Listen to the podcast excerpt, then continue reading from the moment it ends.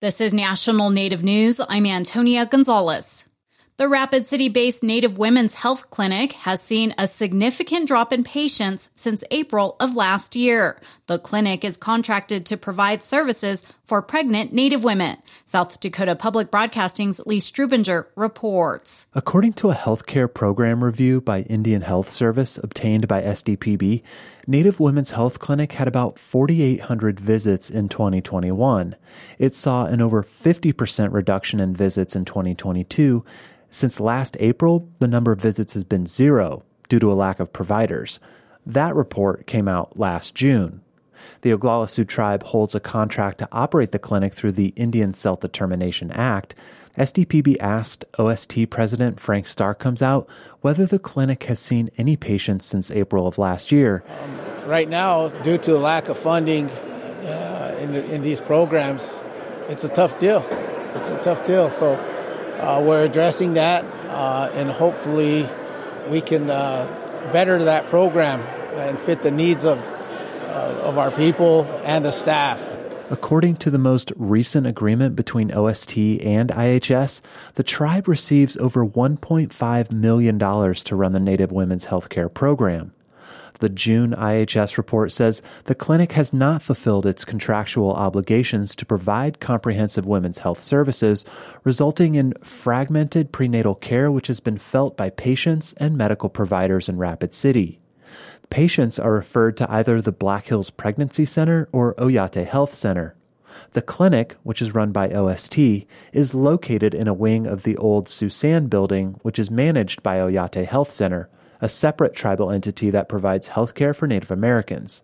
Starcomes says talk is on the table about letting Oyate Health take over the program. Um, it's, it's on the table, and uh, it has to go through tribal council. I'm Lee Strubinger in Rapid City. Nikolsky School on Umnak Island in Alaska plans to reopen for students next school year after being closed for more than a decade. The Aleutian Region School District made the decision to reopen the school at a special meeting last week. As KUCB's Sofia Stuart-Rossi reports, the school expects to have enough students to qualify for state funding. Umnak Island families with at least 10 school age children are committing to attend the public school next year reaching the minimum student count for state funding. School district board members say they are thrilled about the reopening.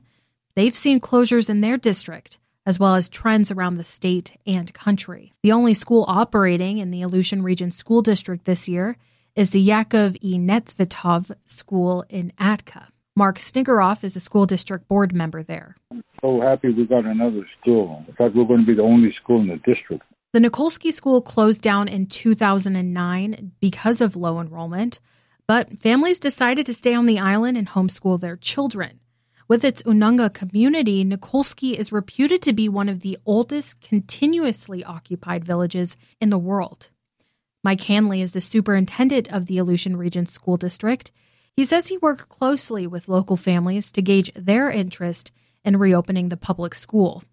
They're longtime Nikolsky families. That is their home, and now their kids are school age. The search for a Nikolsky school teacher is underway. Meanwhile, Hanley is working with the state to ensure all paperwork is in place for a smooth reopening this August.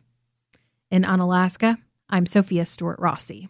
And I'm Antonia Gonzalez.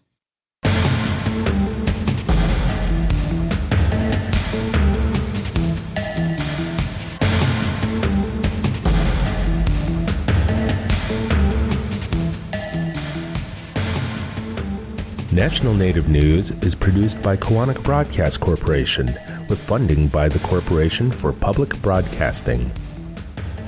Support by Drummond Woodsum, a full service law firm whose nationally recognized tribal nations practice provides services to tribal nations and their enterprises and to companies that do business with tribes across the country. More at dwmlaw.com. Does your club, institution, or other group need custom branded apparel? A wide variety of t shirts, hoodies, and much more, all custom printed or embroidered, are available from nativescreenprinting.com, a division of Sky Screen Printing who support this program.